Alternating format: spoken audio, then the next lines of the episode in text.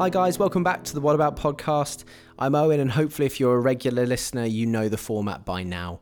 We're really excited to be starting a new series today with a slightly new style. Over the past few months at Christchurch, we've been exploring the life of Moses and the journey of the people of Israel from Egypt through the wilderness and into the promised land. The Pentateuch, which is the first five books of the Bible, which is also known as the Torah, has so much amazing richness to it that there were just some bits we couldn't cover in sermons. So, on this podcast, we're going to be picking apart some of the parts of the story we didn't get a chance to look at in detail on a Sunday morning. Welcome to Redeemed Director's Cut. Today, we're going to be talking about the tabernacle, and I'm delighted to be joined by Ray Bodkin and Rachel Mewett. Welcome. Hello. Hi there. Amazing. Well, do you want to just start maybe by introducing yourself, Ray, if Yep. you go first? Yep. Okay, my name is Ray Bodkin. I've been a, a member of this church since its uh, foundation just over 40 years ago.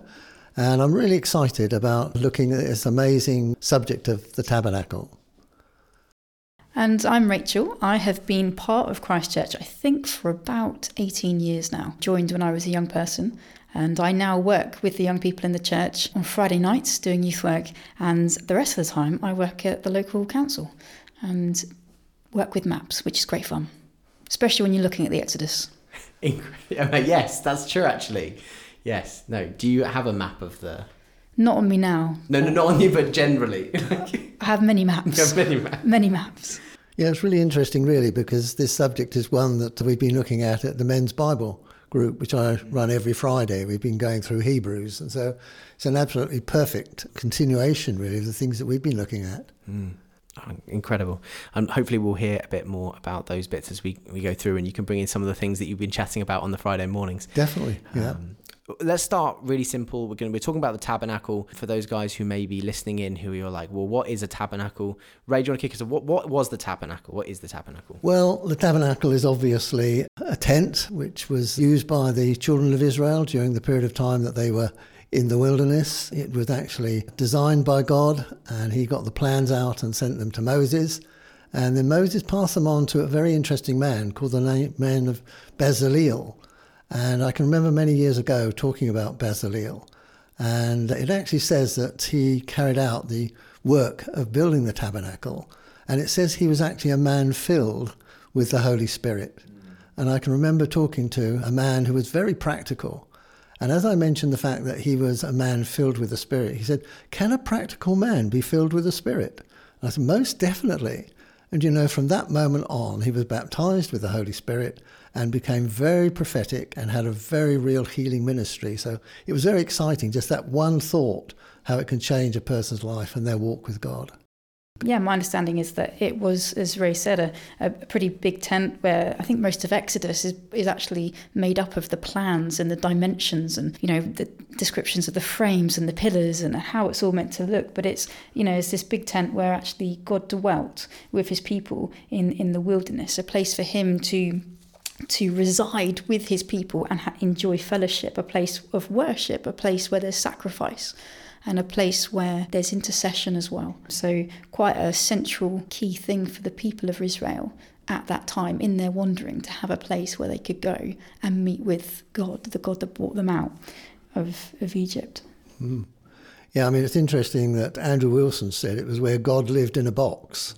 And, you know, that is basically the truth. Although God obviously inhabits the whole of heaven and the whole of the earth, actually his presence was there within the Holy of Holies. And as we were looking through Hebrews in, in our study, we saw that there were three things um, in that particular box. And the first was actually a, a jar of manna, which talks about God's provision.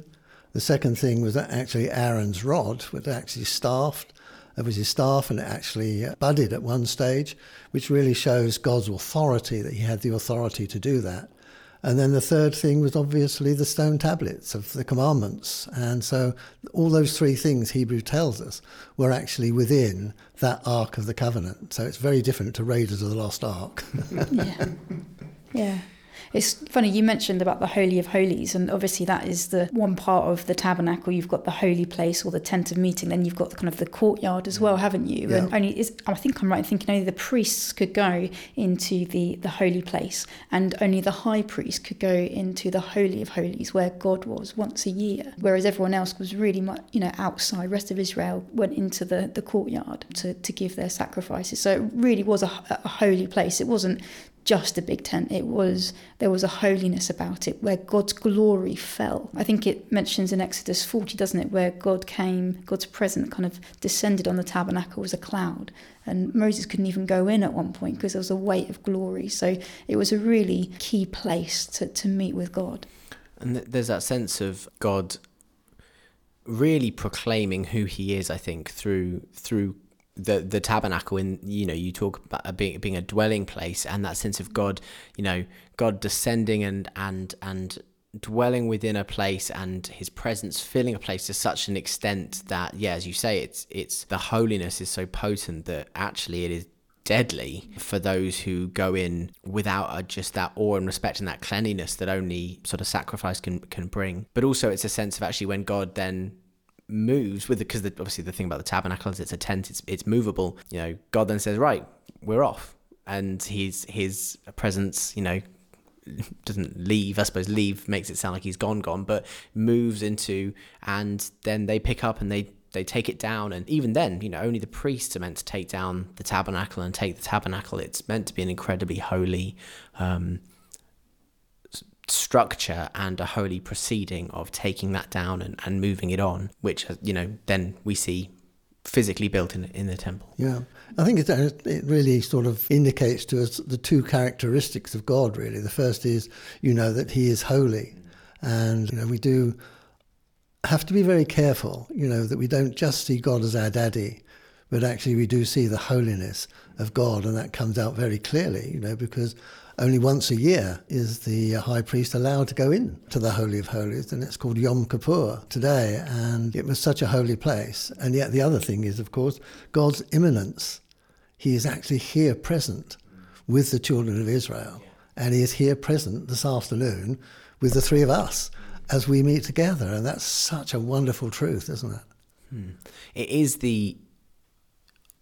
It is an incredible thing that we have a God who is both of those things, and and both of those things, which almost seem like a dichotomy, are made true and full in Him. Mm. That He is other and holy, but He is near and dear. And Absolutely, both yeah. those things can be true. It's incredible, and I think you only see that within the God of the Bible. Yeah. Nowhere else do you see a God who dwells with His people, whilst also you can never question God's holiness and His authority and sovereignty. And I think I suppose that's the that's the importance of of the tabernacle in so many ways, isn't it? That he says, No, I'm not um, you need to realize that I am holy and other and I need this I will have this space and but through my grace I will inhabit it and you can interact Yeah, with me. That's right. Which is what Rachel was saying. You know, it's so clear in Scripture the glory of the Lord filled the temple. You know, God was there totally and completely, Um, as He was in the rest of the earth. But that was where people could actually meet with Him at that particular time. Mm-hmm. I, I quite like where it comes at this part of the story in Exodus as well, because as a church, we, you know, we've been looking at how God remembered the covenant promise. He he responded in in love, and he rescued them from from Egypt and established a new nation. But here, he was able to then remain with his people, and I love. There's a there's a brilliant picture that Andrew Wilson paints when he talks about God drawing the people out of Egypt to draw them in mm. to him, drawing them into him that they he would dwell with them, that they would experience him in that place of worship and in that place of kind of wholeness, that peace. And I just I love that as well. And actually the, the instructions, I think, uh, come pretty much after lots of grumbling and lots of moaning in the desert with the, the Israelites in their wanderings actually God's response isn't one of drawing away from the, mm. the, the moans and the groans and to just ignore them and to just take a back seat, but it's actually to draw near and to draw them near as well. And I, I really love that because it's the last thing you would expect in that moment. You know, God has rescued them, He's provided for them water, He's provided bread from heaven, and they're still moaning and moaning and moaning, looking back, wishing, I wish we're back in Egypt. We had it easy there, forgetting that they were majorly oppressed and they weren't happy. And actually, God, in His grace, as you just said, comes close to them and draws them near. So I love that. I think it's something that whenever I speak to someone and you know when people say you know oh the God of the Old Testament is sort of wrath and all these different things and then the God of the New Testament is fluffy and wonderful and lovely once you get to Jesus there's actually a quote in a I think it's a Discworld book where they try and do a rip off of that and they say in his smiting days before he got religion. And I think often people do view God like that. And I just yeah. look at I look at God in the Old Testament. I say, look, I just look at the way He treats Israel. He has so much grace, so much patience, so much love. He is that tender way that He draws them close, as you said, each time. And you know, even at Sinai, you know, God is speaking to Moses on the mountain. They build a golden calf whilst, you know, thunder and lightning is flowing on the mountain. They're down in the valley doing that. And you're like, but he still draws them back to him. It's just a beautiful picture. It's, it's that picture, isn't it, of that mighty hand and that outstretched arm, yeah. you know, where we, you know, I think in Exodus it even talks about God bringing the Israelites out of Egypt by the power of his mighty hand, mm. yet with mercy and compassion is just giving and giving and giving yeah. more of his provisions, but also himself and his his presence, which comes with his protection. And you know, because nations knew the Israelites were there, and they were fearful of that nation as well, because they knew that their God was with them. Yeah. Yeah, I mean, it's all seen, isn't it, And the amazing provision that God makes for those children as they go through the wilderness, um, you know, with the manna that's always there, always provision. So God's heart is always for his people during the whole of that journey. And you think, God, I wouldn't have done that. yeah. I'd have written them off straight away, Lord. I really would. But God's not like that. God's just not like us. He's full of that grace, full of that mercy.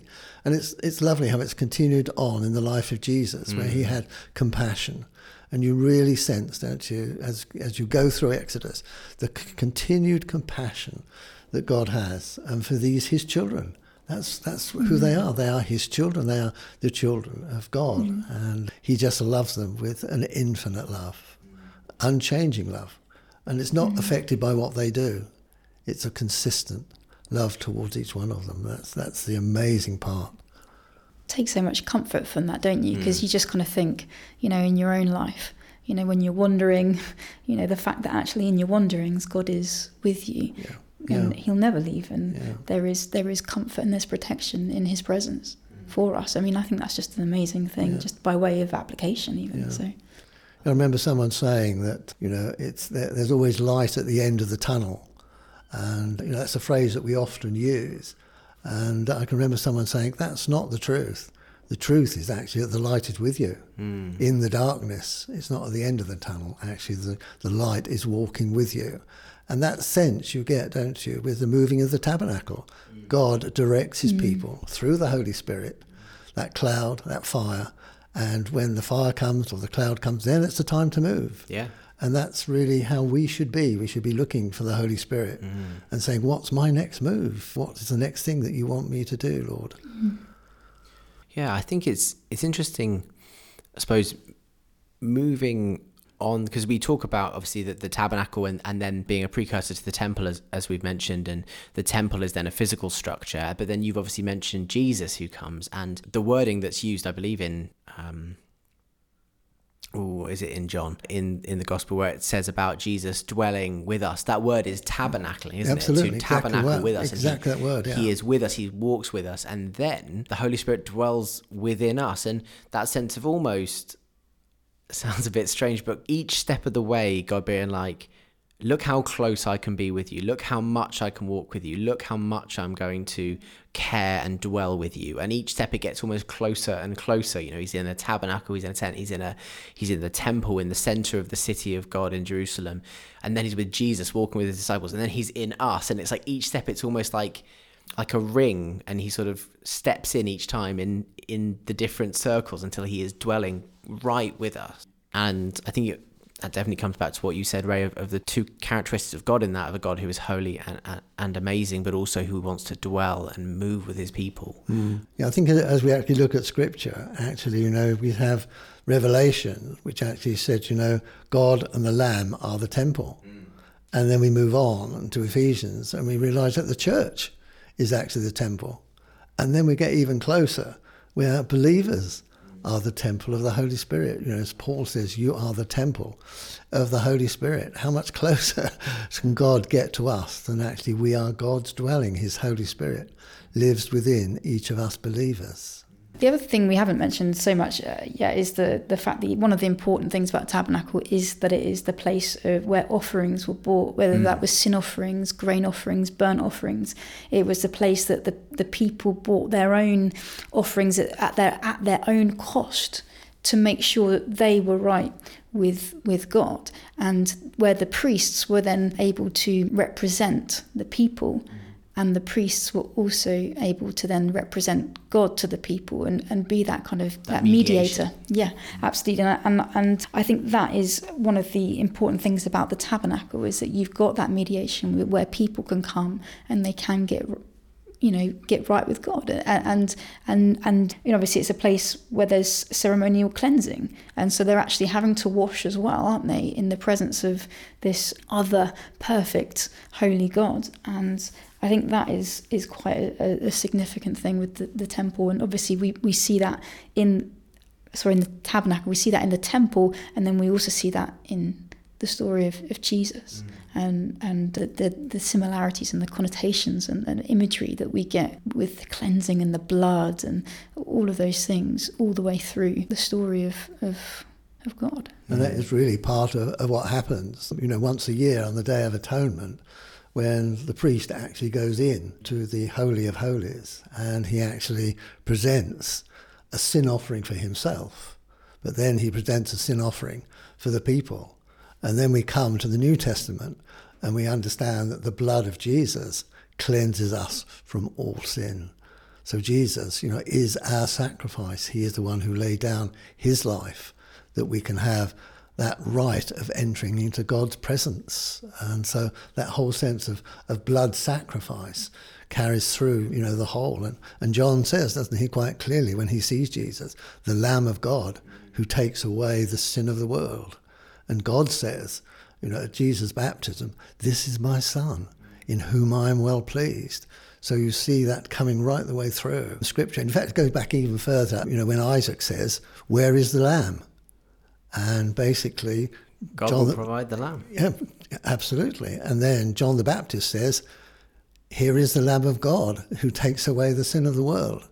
And then we get to Revelation, and it says, "Worthy is the Lamb. Let's worship."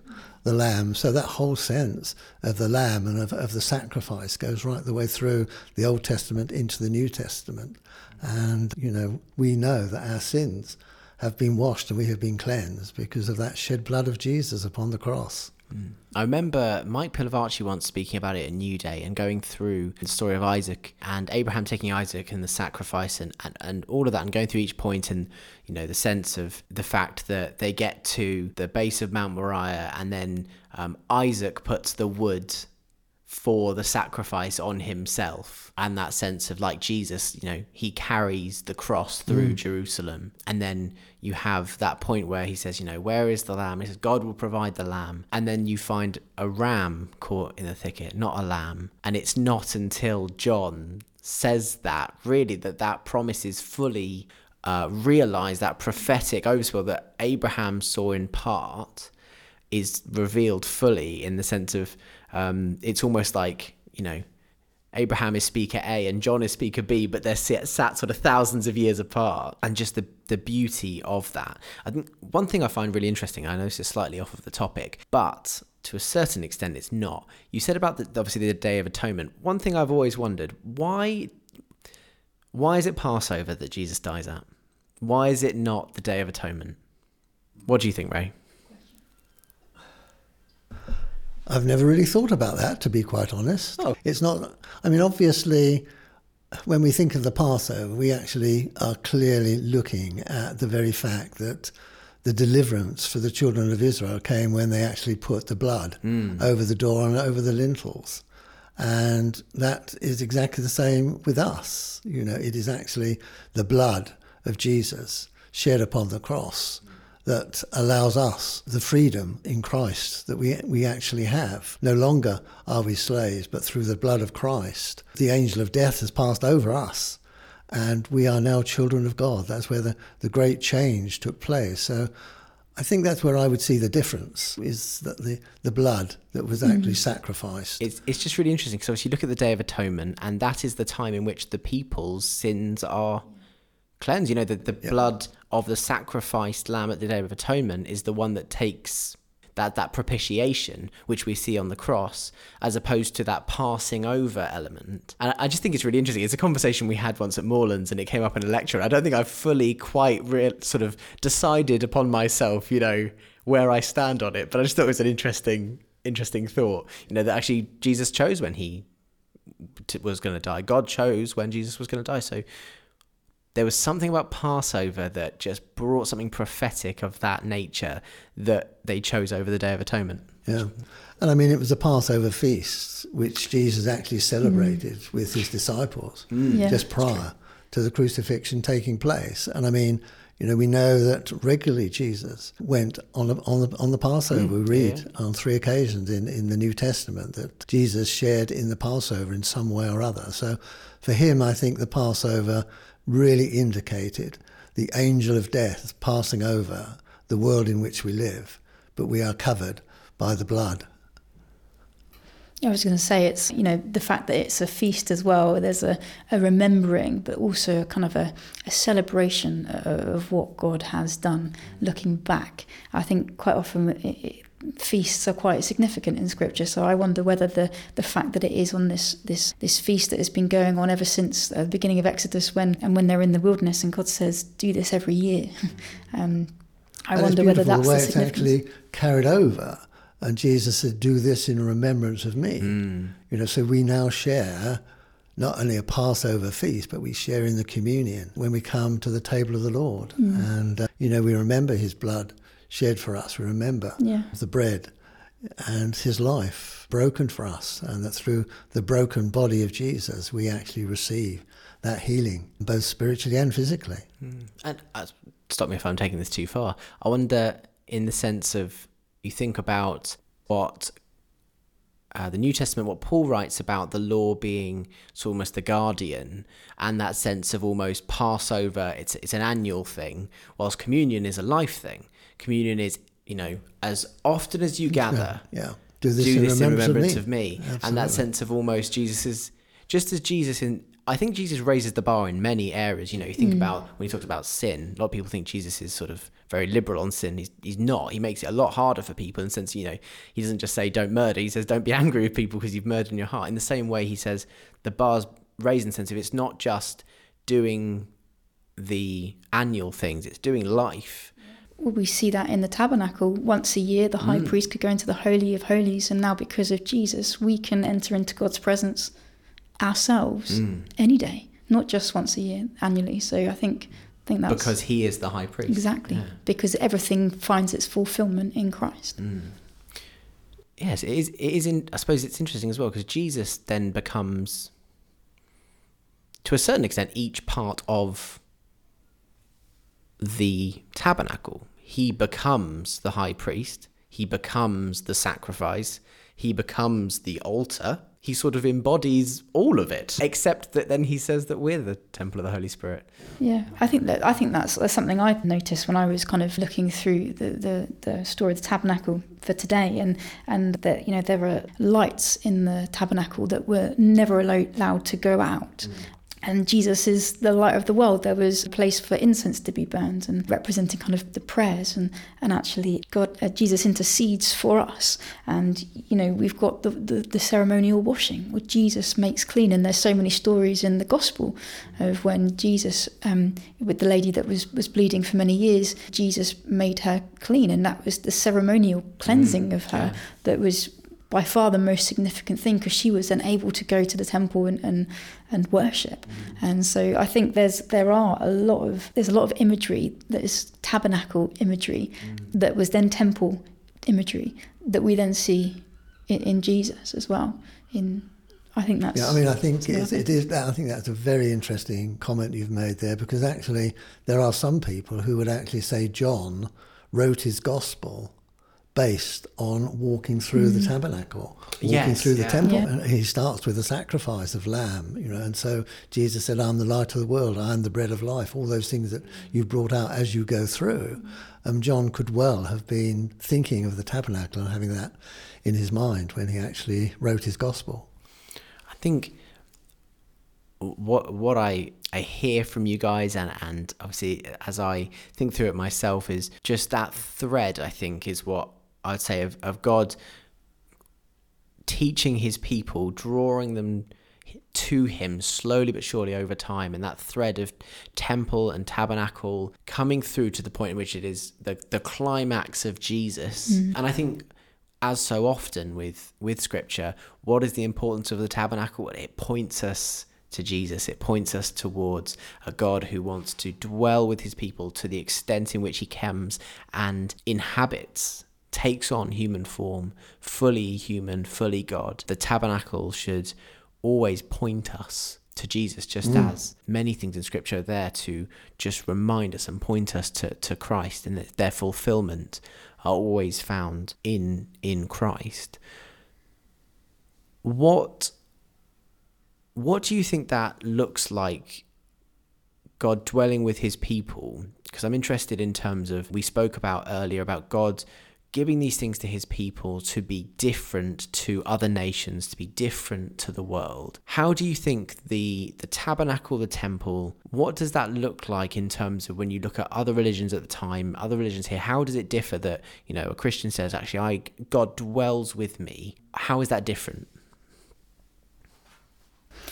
I think I don't know a great deal about the, the other religions at the, the time, but I know a little bit from what we've done in the, the as a church and, and looking at the, the gods, the Egyptian gods. You know, there were very much several different Egyptian gods, and, and they were very much distant. And you look at some of uh, the religions today. I'm thinking specifically of, of Islam, and and Allah is is quite a, a distant god, and I think that is quite normal for some religions to have a God who is is holy and and and distant rather than holy and present and near. And I think that is quite an unusual thing to, to have. For, for you know for Israel at the time especially to to have this this tabernacle with the with a presence and um, a visible presence as well with the cloud. And and you know as you said when the cloud left the, the tent they, they followed it and, and they moved the tabernacle which would have been quite some feat as well to to disassemble and re-erect the tent everywhere they went. But I think for, for other religions that would have been quite an unusual thing to see at the time because their gods would have been distant and other and and uh, Yahweh was not Yeah, I mean, I think that that's the key thing, really, isn't it? That, you know, with our God, we have a personal relationship, and other religions do not have that personal relationship of the ability of hearing God speaking to you, but equally the opportunity of you speaking to God.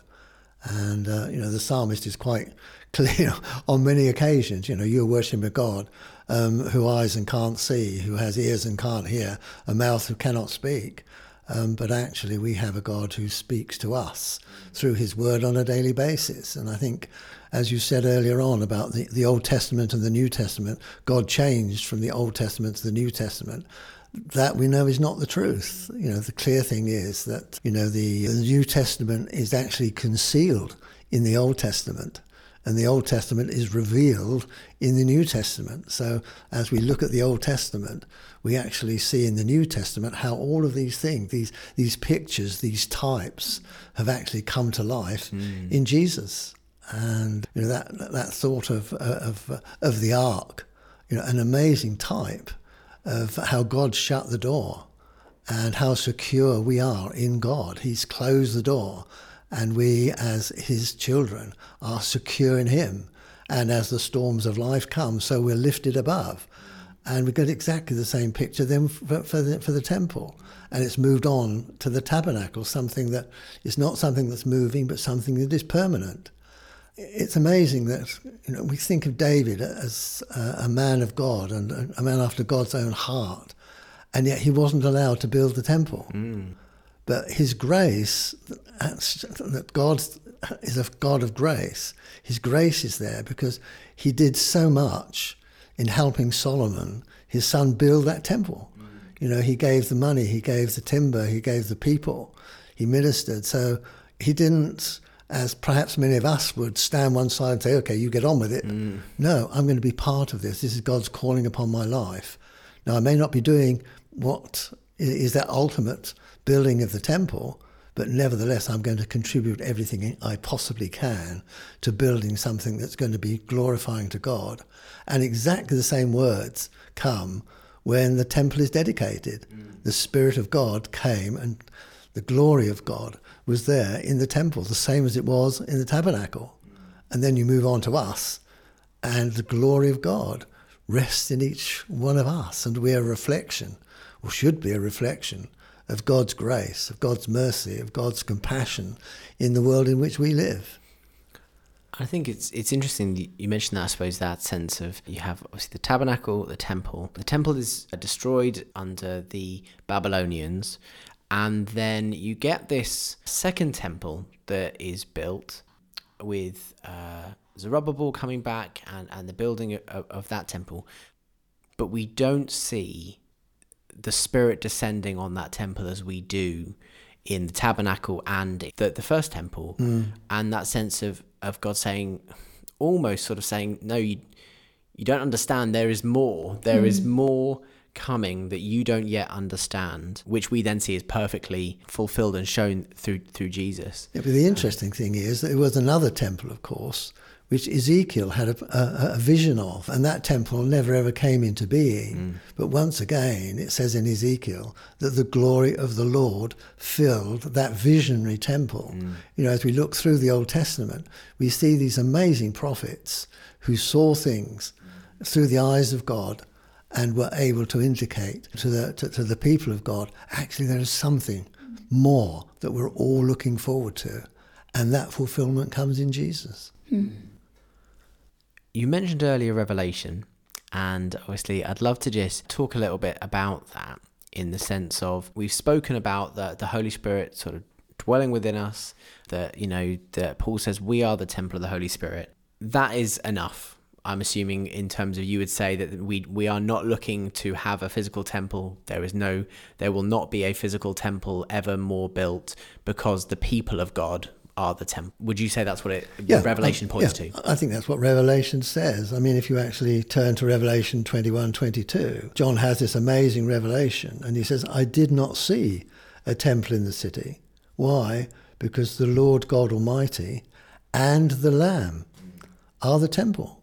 Now, we do get the temple mentioned in worship and that sort of thing, but I think in that situation, the temple represents the presence of God in the, when we're looking at the earlier chapters of Revelation, where worship takes place, the presence of God was there.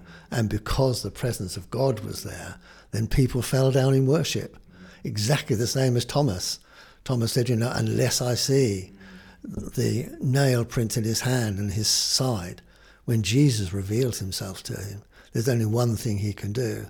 He falls down and worships. And so I think, you know, that that's where we've got this glorious picture, really, that God and the Lamb are the temple. The church, Ephesians tells us, we are the temple of, uh, of God. And as we come together and worship, so God joins us in our worship and we become part of, of that worship, of the holiness and the awe inspiring God. But nevertheless, the Father God whom we have. And so, you know, that picture is carried right the way through. God and the Lamb of the temple, the church is the temple. When we meet, God is there. We are that building that has been created by God with Jesus as the cornerstone.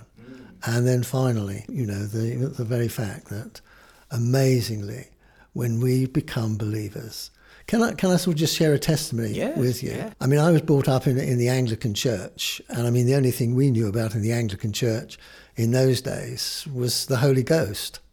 And the Holy Ghost just seemed an ethereal person way out there. And so that was the teaching, you know, I received. But as, a 15-year-old on the, on the Norfolk Broads, clearly God said to me, I died for you, will you live for me? And that changed my life from that moment of time as a 15-year-old back in 1950. But it took me actually 26 more years before I was baptized by immersion. And the reason I was baptized by immersion is that I said to God, I want to grow more in you. And God said, You've had an Anglican background, you were christened as an infant, you've always accepted that, but actually, there is more. I want you actually to be baptized by immersion. I want to know that you've totally died to yourself and you've raised to a new life in me. And so I was baptized, and it was a very exciting time and particularly in view of the fact that two other people were baptized at the same time as me, not expecting to do so, but were invited to come in and be baptized, and also a person, a young person who was actually there as a waitress at the conference center, Christian conference center, where I actually was converted as a consequence of those baptisms. So God honored that situation. But it wasn't until I really felt, probably a couple of years later, God, I need more power from on high. And, you know, Jesus said, You will receive power when the Holy Spirit comes upon you. And it was at that moment that I was baptized by the Holy Spirit. And from that moment onwards, I had an experience of the presence of God more powerfully than I'd ever had before. Mm. So that's really sort of my testimony of, of, uh, of the indwelling of the Holy Spirit uh, and knowing that constantly, day by day, He is there, He's available, and I'm safe and secure in Him. He's my rock. Mm. Yeah, that was your your dedication of the temple moment. Yeah, absolutely, absolutely. Amazing. So I, I, love that actually.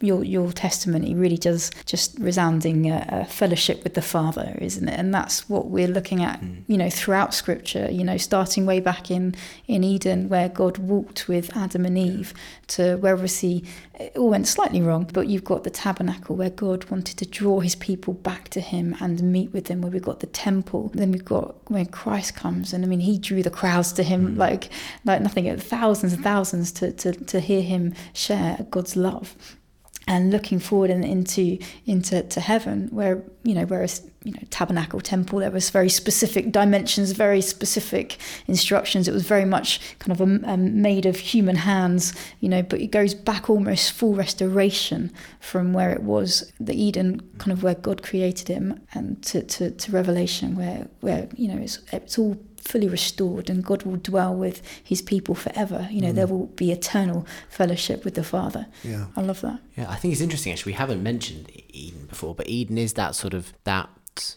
uh, proto temple, isn't it? In the sense of it's that sense of God creates the the world. However, he sets aside a specific place where his his priests Adam and Eve dwell and where and and are and dwell with him and he comes and dwells with them and walks with them. And obviously it looks different to any other temple that we see then for the rest of scripture until we get to Christ and and the uh, dwelling of the Holy Spirit because obviously Adam and Eve don't need to there's no need to go in once a year there's no need to fear because they are perfect and and that holiness of God though it awe-inspiring and, and incredible it's different and then yes, we see that second. I don't want to call it a second Eden, but just because it's it's so much more than Eden ever was. Because I think there's one thing that I I love when we look at scripture is that God doesn't just return us to where Genesis 1 was. He we are now adopted and the Holy Spirit dwells within us in a new way and he will dwell with us for eternity which which I think is more than we see in in Genesis 1 is more than we see with Adam and Eve. And God having as we've said throughout this more. I think God just saying I want more of you and there is more of me to show you and there is yeah i think that's the thing isn't it there's always more of god no matter how much we how how eternity that we we will have to be with him and learn about him there will always be more mm. and i mean the beauty of genesis really that picture is that they walked together mm. with god You know, and the beauty for us is that day by day we can walk with God. And I don't want God ever to say, Where are you, Ray? Yeah. I want to say, Here I am, Lord. Um, send me, you know, in exactly the way as Isaiah, Isaiah did. He sees the glory of God and falls down and says, "Yeah, I'm here, Lord, just to just to serve you." And you know, that's my heart, and I'm sure it's the heart of all God's people is that we will be available to serve Him. Mm.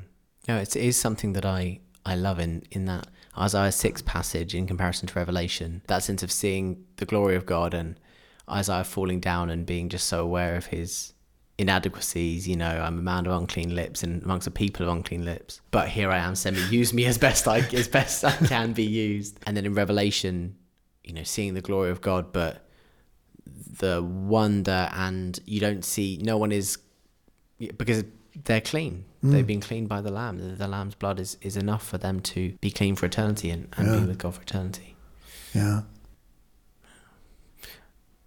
Amazing yeah, to cl- to just to close, I suppose I'm just going to ask you both, maybe in I suppose a sentence, if you could just say, you know, from all that we've said, what is one thing that has amazed you when looking at the tabernacle, God's dwelling place, all that we've spoken about today? Just one thing that's, you know, praise God for for X. Ray, do you want to kick us off? Yeah, I think the thing that amazes me most of all is that the incarnation, that God actually became man mm. and dwelt among us and showed us what God is like and showed us what we should be like. Yeah. I was going to say uh, similar lines in terms of you mentioned Owen that referencing John one where actually it says that God tabernacled mm. and among His people and, and just that imagery everything we've talked about today with the tabernacle and it reaching its fulfillment in Jesus, but even then pointing to the future and all that holds and, and that kind of everlasting fellowship with the Father. I think that for me is is um, one of the most exciting things to kind of look forward to. mm. Yeah, definitely. And I think when whenever I think about that sense of God tabernacling with us, God I love the phrase almost God camping with us as we get to the summer and we get to New Day and things like that. And you, after you spent a week in a tent um, you realize, I think, um, a little bit in a tiny, tiny way of Jesus tabernacling with us, being in a human body, giving up the, you know, the amazing things of heaven for that, for that time, what that looks like. Because camping is dirty and smelly and difficult and not always with the sort of pleasures and comforts of home. And I want there's just that sense almost of you know Jesus steps into this world and camps with us, tabernacles with us, walks with us through our messes and through our mistakes, through our good times and our bads when we try, try our hardest to live for Him and when there are days where things don't go well and He loves us throughout it all. He wants to dwell with us, He wants to be with us. Um, and if you're listening in today and, you don't know Jesus, you maybe have never heard about Jesus before, or you've you know heard about Christianity for your whole life, but maybe you don't know this God who wants to dwell with you and love you and who died for you. Please get in contact with the church. We'd love to talk with you more. And if you want to give your life to Jesus right now, you have the opportunity to do so. I'm just going to pray to close our time together of talking through the tabernacle. Thank you so much, Ray and Rachel, for joining me. Thank you for this conversation. It's been really, really good. I'm just going to pray to close. Heavenly Father, thank you so much for who you are. Thank you that as we look through your word, we are struck time and time again about how you love to dwell with your people, that you are on that journey with your people, guiding the way. And Lord, that is true for the Israelites in the desert. And that is true for us today as the Holy Spirit mm. dwells within us and guides us and takes us on that sanctification journey to be more like you, Jesus. And Lord, I pray for anyone listening in who doesn't know you, that you would just reveal yourself to them, reveal your love, your care, and your truth. Amen. Amen. Amen. Thank you so much for listening, guys. Join us next month when we're going to be continuing this series on Redeemed Director's Cut, and we're going to be looking a little bit into the law. So we'll see you then. God bless.